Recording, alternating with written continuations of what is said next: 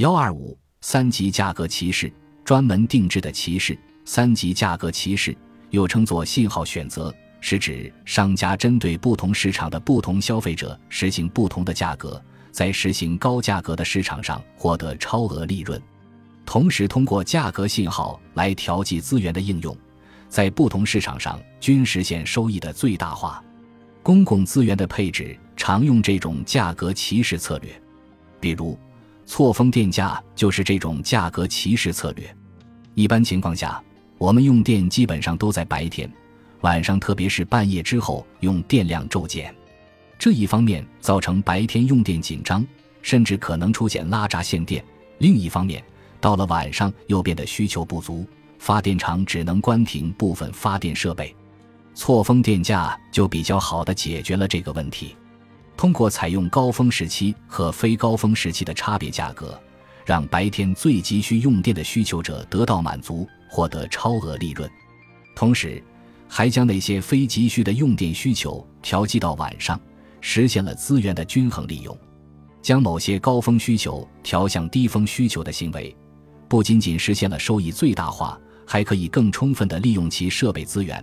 对于商家乃至社会来说都是具有积极意义的。三级价格歧视情况下，如果购买者的特性是可以观察到的，企业有能力拥有关于顾客的信息，特别是关于顾客愿意支付的价格的信息，那么销售者就可以制定不同的价格，例如特定国家价格、成员折扣价、软件的特殊院校价、杂志的学生订购折扣价等。三级价格歧视是最普遍的价格歧视形式，由于销售者将购买者分组。对每一组制定不同的价格，这种行为也称为市场分割。